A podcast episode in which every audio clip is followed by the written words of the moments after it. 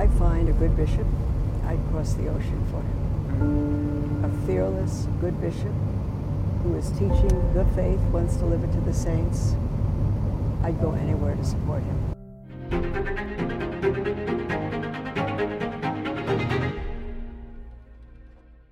All this acreage, is it? Is this your land still, or uh, yours This is all ours. Isn't it amazing? It is. It is. How far? Tell us when it, it ends as being yours. So Uh, pink ribbon means it's ours. Um, probably to here. Till I don't. here. I. Uh, and then it goes back a far ways. back quite a bit, quite a bit. Um, Beautiful. I have to walk it. They had a survey company come out and put the pink ribbons in the stakes, but I haven't walked it. okay. Um, and the thing is, they have a couple of hundred acres of land, the owners, Uh-huh. And they've decided to sell it all. And they've already, we're, if, if this van is the acreage, we're right in the middle of it. Ah. And they're partitioning anywhere from 15 acres to 92, partitioning it all off. They want to sell it all. Wow. And so I told them when they're ready, let me know because I'll announce it. Mhm. And we could have a whole Catholic Benedictine community. It'd be nice because people want to leave. Hopefully, an order of Benedictine priests across from you, Oh, so wouldn't they that can be- come over. And Wouldn't that be wonderful? That'd be absolutely wonderful. Wow. But Bishop Strickland is he's an absolute gem. He's an It's absolute. one of the things that I wanted to talk to you about. So, we've learned that approximately 400 families have moved here because of Bishop Strickland. And the news that something may happen to him, that he might be canceled, as it were, or, or sent somewhere else, or whatever, is, uh, first of all, i it's stunning. It's not surprising, but it's still Uh, and devastating to the people here. yeah, what would that mean here? The people would be devastated because they came here because of him. And when Bishop invited us here, he said, Mother, the only thing I can promise you is that I'll be here forever because he already knew they weren't pleased with him. And I said, no, we don't know the future. We live by the day. I said, if you go, if you go, we'll follow you. No problem. But we didn't expect to buy land like this. Yeah. We've never had anything like this. So I don't know what will happen. It would depend upon if the Vatican puts him out. It would depend upon who they put in. Yeah. And uh, we, we have no clue of that. What he's been doing, the bishops that have been replacing bishops hasn't been a good situation. So we don't know. Um, the people will be um, just keeping their fingers crossed that a good bishop comes. Yeah. Um, but we don't know. And so I think I mentioned to you that one of the reasons we moved our vows up was to make sure we could be here. Yeah. But we don't know, and he doesn't know. But what Bishop Strickland is doing is doubling his efforts to be who he's called to be as a bishop. He's speaking out more than ever before. He is spending every second at every parish, it, entire diocese taking care of the sheep, and it's a huge diocese physically, Yeah. feet wide. Uh, he's going all over the place to make sure the sheep are good and everything is in place if he has to leave. Yeah. He's an amazing man. He, and he says to me, he said, you know, who would ever think of me, a kid from Texas? That's what he calls himself, a kid from Texas. What do they want with me? But he doesn't know, you know, they came to silence him, those two bishops, Yeah. and he, you can't silence him. I'm called to preach the gospel. You don't want the gospel preached. He's not radical. He's not radical. Yeah. He's just preaching salvation. Hey, my friends, now is the time to stand up and fight. We are just about to have the Synod on Synodality, and everything that you've seen indicates that it's going to be an absolute disaster. We have Father James Martin as a personal appointee of the Pope speaking at it. We've got Cardinal Cupich, Cardinal Tobin. These picks of the Pope to engage in this synod are indicative of where we're going. We're going into heresy. And at these times of great crisis, the church, especially those called in the laity to work for the glory of Christ and his church, are called to gather and strategize. Back in 2014, LifeSite launched something called Rome Life Forum. It was a gathering at that point of some 75 life and family leaders from all around the world to strategize as to what we could do. And when we gathered, the majority of people were most concerned about what? About Pope Francis, about what was going on in Rome. But this was 2014, but the life and family leaders saw it first. Now, a decade on, we are confronted with some of the most severe challenges the church has ever faced. And so, our tradition at LifeSite is to continue with Rome Life Forum, which has continued every year until we had to take a break over COVID because we weren't permitted. But we're starting it up again. Please come, if you feel so called, to Rome, October 31st and November 1st, the very end of the Synod on Synodality. And uh, we'll be there to strategize with His Eminence, with His Excellency, and with many life and family leaders from around the world. For LifeSite News, this is John Henry Westen, and may God bless you. So, one of the things that we learned that was really beautiful about Bishop Strickland was um, we talked with a, a friend who knows him well, and he told us of his routine of two hours of adoration before the Mass in the morning. So we thought, whoa. On his knees before the I know, for an hour and a half, and then just stunning. So, because it, it is funny, you think of all the bishops in the United States, and, and they do have a couple of handfuls of, of very faithful bishops, but none like him. He's unique in that he stands out for speaking out. He speaks out. He's not silent. That's where he differs from basically everyone. Uh, there's one notable exception, Bishop Schneider. I mean, they're the two bishops on the planet that are speaking out on a, on a scale like that, I guess you could say. I'm sure the African bishops are too, but we don't hear them too much over here. But they, the two of them, have been gifted like just about no one else on the planet. Um, but when I heard of the adoration, everything made sense again. It was like, oh, that's how I get. It was funny because I was told it, and I, the, the person who I was talking to, he laughed because it, I reacted with in such a big way because it, it's like, oh, of course, that's why. Because if you absorb, and I don't mean to belittle, but then any kid from Kansas or from Texas can be that fisherman. We try to be there with him where we can.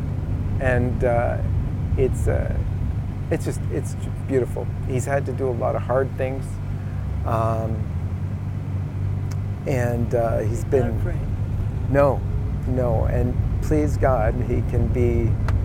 It, it really is now. Wa- these waters are perilous, so navigating them is uh, is a, is a challenge, and he's got you know the ear to the Holy Spirit, quite literally. So. um, his flock love him.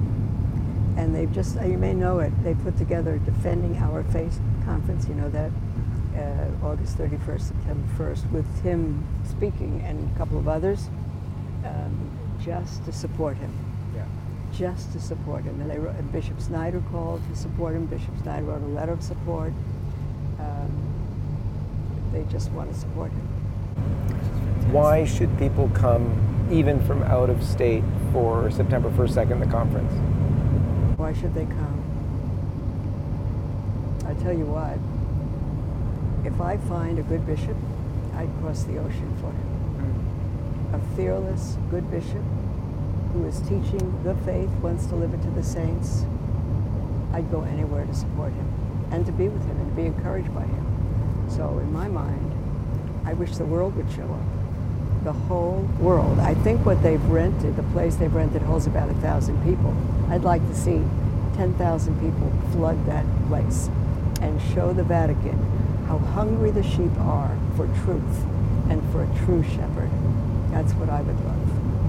I'm going to ask him today if uh, he's open to coming. So we're running Rome Life Forum October 31st November 1st, and uh, Bishop Schneider is speaking, and Cardinal Muller is speaking at it. But uh, I was going to ask him if he'll come as well, um, as I've asked you. um, and uh, if he's able to, that would be wonderful. But it's a challenge because we're going to see, I think, at least from what it looks like, we're going to see the um, a more clear agenda, if you will, out of this synod, even first chapter of it. Uh, we'll see what you know what it brings. One of the things I meant to ask you as well, uh, I don't know if you saw it, but I did an interview with Dr. Peter Kwasniewski. He's, I don't know that, I I don't think I saw him. So he spoke of because it was right when the rumor came out that Bishop Strickland could be canceled and or moved or whatever. And uh, Oh, I did see it. Yeah. Because he said you resist because Yeah. there's no grounds for it. I did That's see that. That's right. yeah, it's a very controversial uh, thing to say, I guess, but it makes total sense. That's right. in the in the church in olden days, if you will, before Vatican II, the bishop was wedded to the diocese. It was like the husband of the diocese, and that Peter was explaining makes a lot of sense, you know. And so we we experience this all the time nowadays. Though your bishop is moved to become archbishop of this or that or something else. Um, yeah. Do you? How do you feel about the situation with regard to bishops and dioceses and moving and all of that? Um, I think if he's a good bishop, nobody wants him to move. Nobody wants him to be replaced. And it, it has the sense of being the job. Because sheep know the shepherd's voice. And he wouldn't leave them. So I, I think for bishops to move, move around like that is, uh, it doesn't feel Catholic, you know, it feels Protestant also, Yeah. moving all over the place. And people um, uh, choosing their churches and all that. I, I wish it wouldn't happen, but of course, if it's a bad bishop, you want him to be moved. But I, I would say that no, if he's, uh, we would love to see a bishop stay forever and position not make that issue or difference. You know, um, uh, I don't know where this whole, is clericalism the right word?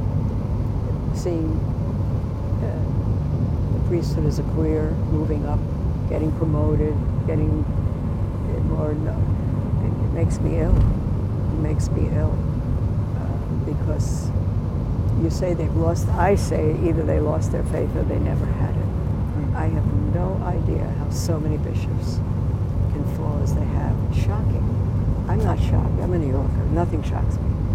But the way the bishops, the scriptures, oh, how the mighty have fallen. The way the bishops have fallen is, it's shocking to me. How could they have had genuine faith and had position and power and falsehood and everything else take over, let alone immorality. Uh, it- It's, it's, it's just awful. And for me, John Henry,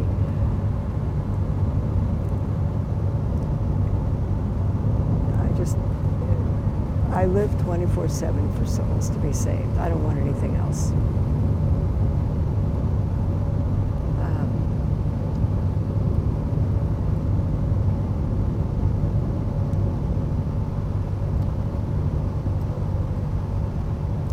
I'm embarrassed before the world for the dirty, dirty laundry of the Catholic Church being exposed.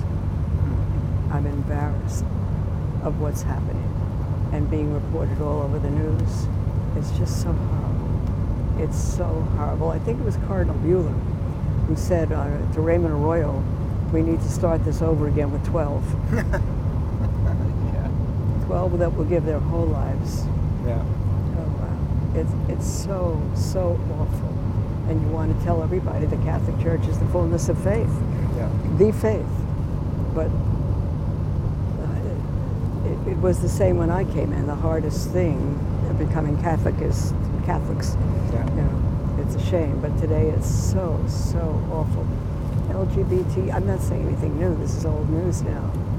But bishops, everyone's welcome. LGBTQ, welcome them to teach them the faith, not to. It's a transgenderism, bishops getting into giving into that, fighting for it. It's just so it's horrible. Yeah. It's horrible and on such a huge scale all over the world, in all the countries. Yeah. You know more than I know. With all that's going on in the world and the church today, it's actually critical for us to devote time to prayer and retreat as our Lord did in the Gospels.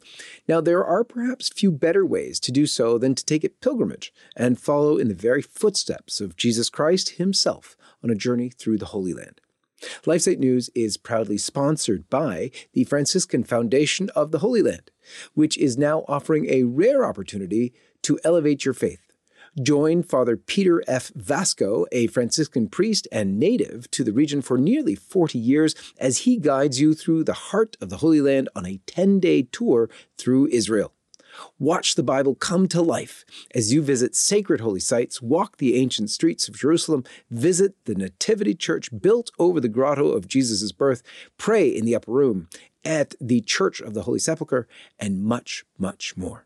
For information on this outstanding opportunity, visit the Franciscan Foundation for the Holy Land at www.ffhl.org. That's www.ffhl.org or call 855 500 3345. That's 855 500 3345. And now, back to the program. The only holdout, it seems, is Africa, and the, the bishops there have, have maintained a strength that I was stunned by because when we were there, the bishops, as you know, Pope Francis on August the 25th last year said that the bishops of Africa need a conversion on the issue of these anti sodomy laws. And we went to Africa, and I was actually worried maybe the bishops are going to obey or, or, follow the advice of, of Pope Francis. And uh, it was no way. In fact, when he came, uh, he came in September. When we were still there, he had sort of this. He didn't mention it while he was there, but he was, he was leaving at that press conference with Justin Welby and Ian Greenshields, the leader of the Church of Scotland and the Church of England. And uh, they had this talk again about the need to be open and welcoming on the LGBT issues. And uh, again, the need for the bishops of Africa to convert on the issue. And you know what? Right after that, for Lent, the bishops of Africa started a campaign to oppose the LGBT agenda. they, they went in the opposite direction. It was beautiful. Yeah. That's right. I was so happy. Yeah. So So, mother, it was a it was a very providential day to come on a day when two of your sisters had, were clothed with the habit. That's just beautiful. And um, what does the ceremony that you're going to undergo tomorrow mean? What is that final vows? What is what is that, and what does that mean for your sisters too? What's that process? It's an eight-year process, actually. You come in, you're aspiring for a month, you're a postulant for six months to a year. You're not a religious yet, you're postulating. And what does postulating mean? Uh, observing, experiencing the charism, the, the work, the apostolate, the prayer life, the character of the community to help discern if you are called to religious life and to that community because someone could come and say no it's too active for me i want totally But they still dress in layman's clothes. no for the month of aspirancy but then they have a postulant outfit which Oh, they got out of this morning but Okay. it's long black skirt um, scapular half and a white blouse and a Oh. black scarf on their head Oh, okay. which makes them look more like sisters than sisters today in the world that's true um, and then after six months to a year, if they want to enter the novitiate, as they did this morning, it, the novitiate is the actual entrance into religious life, even if you've been with the community a year and you become a sister for the first time. Oh, And you receive the habit and your religious name. And some communities let the sisters pick their religious name or choose from a few. I give them their name. Oh wow. I give, and that's really helps them.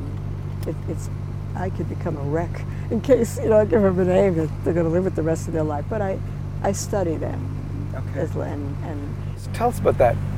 You study them. What do you mean? well, um, I want them. I want them to have names of saints that they want to live up to, Mm. who gave their lives, and who they want to emulate, so they could be their saint through life. And so I look at their hearts, their love. Um, one gal this morning, uh, Sister Joan Marie, Joan of Arc, um, she is the most timid person, gentle. You can hear her when she talks. You have to say sometimes, speak up. She's shy. She's not aggressive. Sister, why are you standing there? Well, I wasn't sure if I should do this. Just do it. Don't worry. Use your judgment. Everything.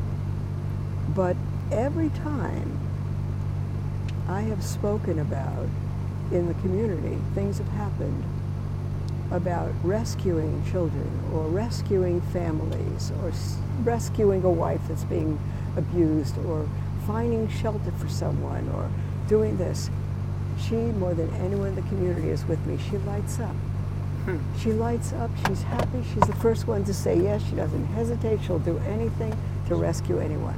And she's an LVN, almost a nurse. And she's heroic. You know, I'll be reading about the saints or martyrs and all, and she loves it.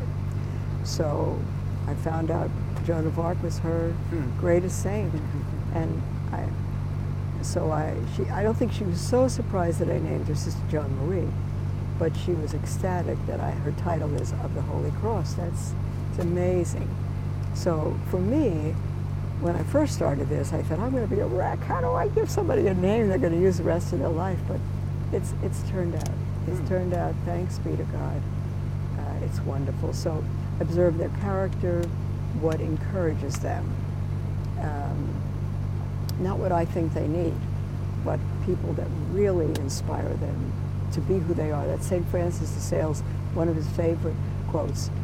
Be who you are and be that well. That's what I want for the sisters. And did, were you able to do that with Sister Gertrude well, as well? Oh my goodness. We were in, um, we were somewhere, it could have been, I don't think it was in Rome with you, but we were somewhere and she was a postulant. And she found St. Gertrude the Great on our bookshelves.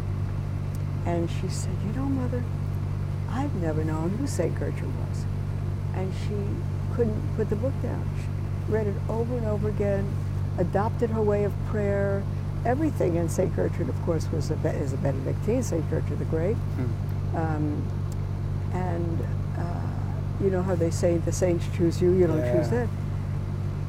That became her love. That was the easiest thing in the world for me, St. Gertrude, because every every one of the sisters is going to have a form of Mary. Mary, Marie, Yeah. uh, Maria, Okay. Miriam, everyone a form of Mary because we're her daughters. So, um, so Gertrude Marie. Then I said four weeks, Marie Gertrude, Mary Gertrude, Gertrude Marie. How do I do that? So come to that, and then, and then for everyone it has a title, and so Saint Gertrude, which many people don't know, we know that our Lord appeared to Saint Margaret Mary to show her his uh, Sacred Heart.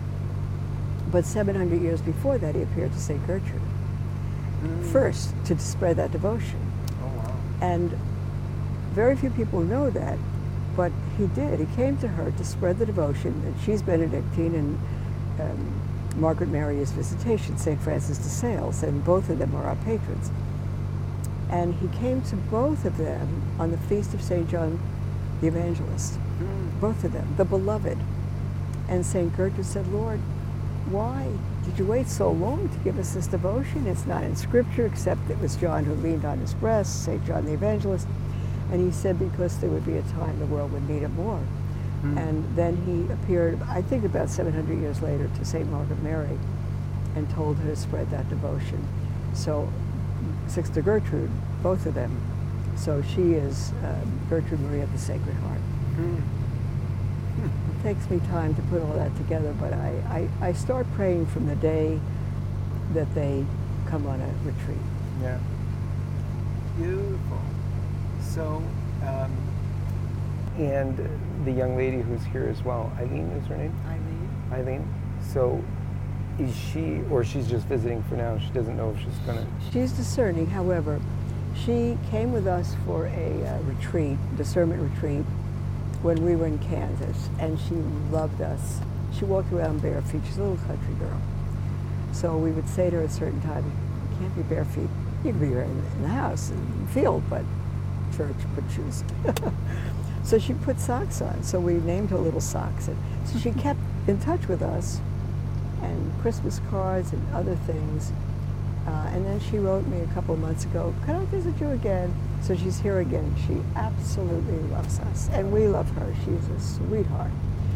But we had a big conversation two days ago, she and I, and she said, I love you all. I just love it, but I think I want children. And I said, this is fabulous. Don't worry about that. This is great. And, and it'll be good that you checked out religious life.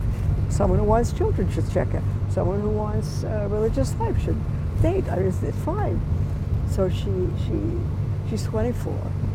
And um, she just doesn't know that she doesn't want to be married. She's not sure. She, I said, have you dated? She said, well, but so um, we had one gal leave us, came in her 20s, and she now has a baby and married. Oh, It's a wonderful thing. We become Yeah. part of their family. It's good. So she really loves us, and we love her. She's a delight. Hmm. But she'll probably, she's, she's, So it, it's funny then, because you then sort of have a, a relationship with these women who are uh, then married, but they discern with you a little bit. Yeah. Um, and you still feel tied to them. oh, and they, and they to us. And we have oblates. So we have Benedictine oblates, oblates in the world, who um, follow the rule of Saint Benedict, and the particular charism, so to speak, of the particular Saint Benedictine community they want to be a part of. But it's how to live that in the world. So if we don't live the rule and pray and all that, once we have vows, it's a matter of sin. There's always reasons, if there's reasons, but in the world, there's no sin. You're supposed to pray five times a day, and you don't pray 15 minutes one day because your family will always come first. Not a matter. Yeah. But it gives them a rule of life, and it's very helpful. You know that here on LifeSite, we love to tell amazing stories. There are few so heroic and amazing as the story we're about to tell you that's coming soon. You got to watch this. When I was in seminary, I was reading a book by Henri Nouwen. He talked about a nuclear man, you know, and people who grew up in the 1980s were kind of formed by that immediate and constant threat of nuclear annihilation. My generation has grown up, you know, under the specter of priestly sexual abuse. What say you, Mr. Foreperson? Is the defendant guilty or not guilty? I think that for many of us, that has also been all encompassing. You know, I mean, I entered the seminary in January of 2004. and It's basically been there for me from the beginning. One priest's sacrifice for many priestly sins. The story of Father John Hollowell. Coming soon from LifeSite News. For the layman, what is the rule of St. Benedict? What does that mean? Um, you've heard the expression ora et labora. So, uh, ora, pray, labora, work. Work and pray. And my, uh, my heart for families is that they would pray. So we would go into families. uh, Before they were with me, I was in Oklahoma once a month, and we'd help them set up a prayer table and uh, we would bring a little triptych of Our Lady. Our Lady of Guadalupe is the Lady of our Order, but it could be the Holy Family, it could be any image of Mary or our Lord. And we'd go into their house and figure out a prayer table, and they say, "Oh, we, we don't have, we don't. You have any? You have any tablecloth? No, we don't have." I say, "Give me a pillowcase." And we get a table. We get a little spot. It's clean. Put a pillowcase on it. Put our little triptych or image. We'll bring them, and bring them two candles in a little glass, not too big because if they're children, they can't knock them over. And the children say, Can we get flowers? So they go pick flowers, put it on the little altar. It's a home altar. and we bring them uh, a bag of beads. I don't know if I ever told you this, but it's it's um, we get beads, marbles, and they all look the same, uh, totally clear or a million colors. You can't tell whose is what. We bring them a bag of marbles. I had a family of uh, seven children. I would bring them 50 marbles, and the idea in a little clear bowl, and I put the bowl on the table before Our Lady, and give them 50 marbles in a bag. They put behind the image. Every time the children did something good for someone, they couldn't tell anybody. It had to be between them and God. They couldn't say, "I did it." They helped a friend at school. They didn't beat up their baby sister. they helped their mother do the dishes the first time she asked or without asking. They did something good. Between them and God, they could take a bead out of the bag and put it in the bowl and give it to Our Lady to give to Jesus. Hmm. and I would come back once a month. And with one little home, the oldest was 12, seven children. And he, look, Mother Miriam, not a single bead left, you know, and then we'd start again. And the parents would say to me, could we do this too? Could we put beads in also? And uh, one home, they had one daughter who they adopted. And actually, it was their son's daughter. So her older brother is her father, and she doesn't know him. Just a lot of drugs, all kinds of things. So we helped them set that up. And uh, we had a little booklet with prayers and teaching at the time. And we would give it to the father, and they'd gather around, and uh, would, I said, and the father would say, oh no, give it to my wife. She's better at prayer. And I, I would always say, I know.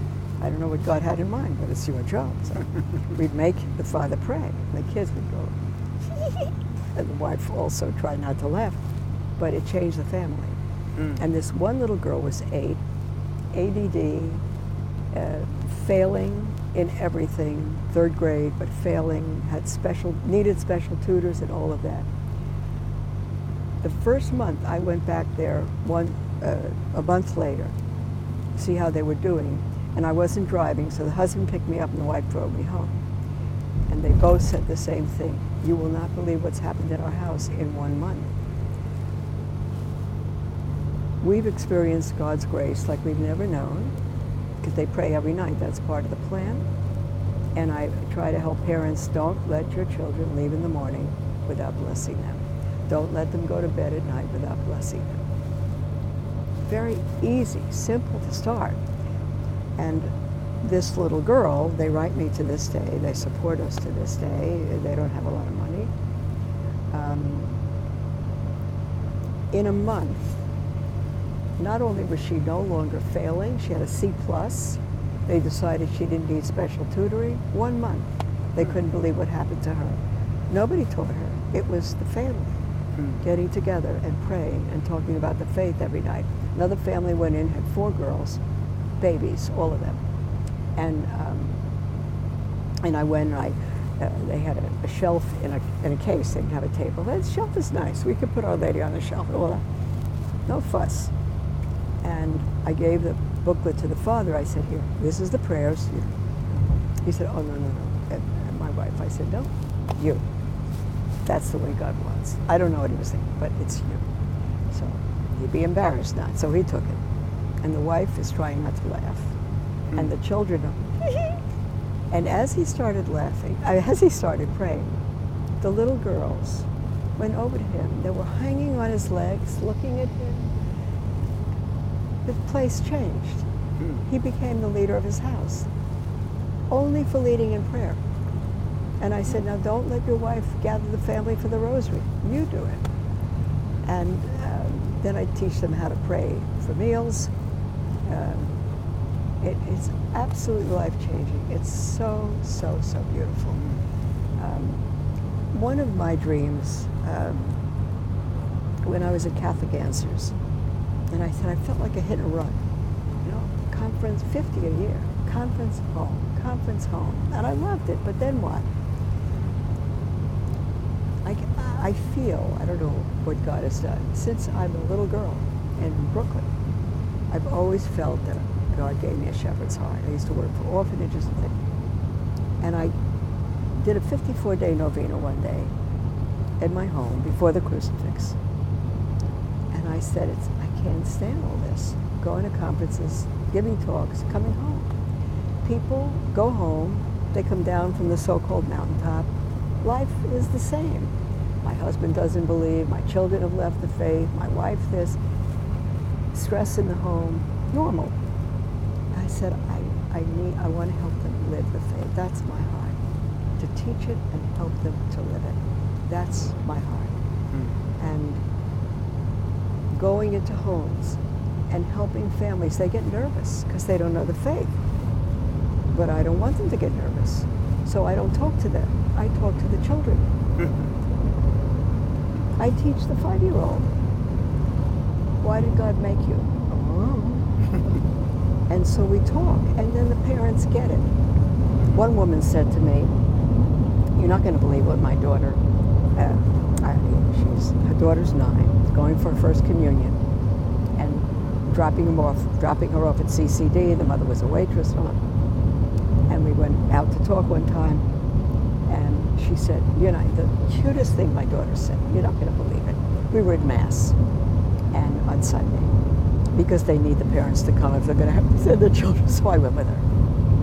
And she's, when they uh, held up the cup, she said, Mommy, that's Jesus' blood. And the woman said to me, Is that the cutest thing you've ever heard? she said, and I, of course I corrected her. I said, It's not Jesus' blood, it's wine. And I said, Actually, your daughter was right. and we spent almost an hour talking about it. And her life has changed before me. And she said, You need to teach us. We don't know. And they don't, like Cardinal Renzi says all the time, they don't know that they don't know. Yeah. My heart is only that people would know and love and live the faith. I love teaching it, but I love happy, helping them live it without without threat. How do you live the faith? I mean, I can't I can't homeschool my children. I mean, my house is a mess. And so what? Who cares? You get to heaven. They need to love God. God's not going to ask you if you kept your house clean. You know, your, your children will teach them to clean. It- It's fine. Don't worry about all that. Be a happy, loving family who loves God. Who cares? Don't worry about it. The rest will come. Well, my my son's 14. What do I do with him? He doesn't want to be confirmed. His whole class doesn't want. His class is being confirmed. He doesn't want it. I said, don't you dare confirm him. Don't teach him that Catholicism is a lie. Hmm. If he doesn't believe it, don't do it. Yeah. So it's so many different things. Wow. But my heart, I mean, the world needs to be saved, but the family is God's institution. And the only way to restore culture is through the family. Yeah. And that'll bring the church back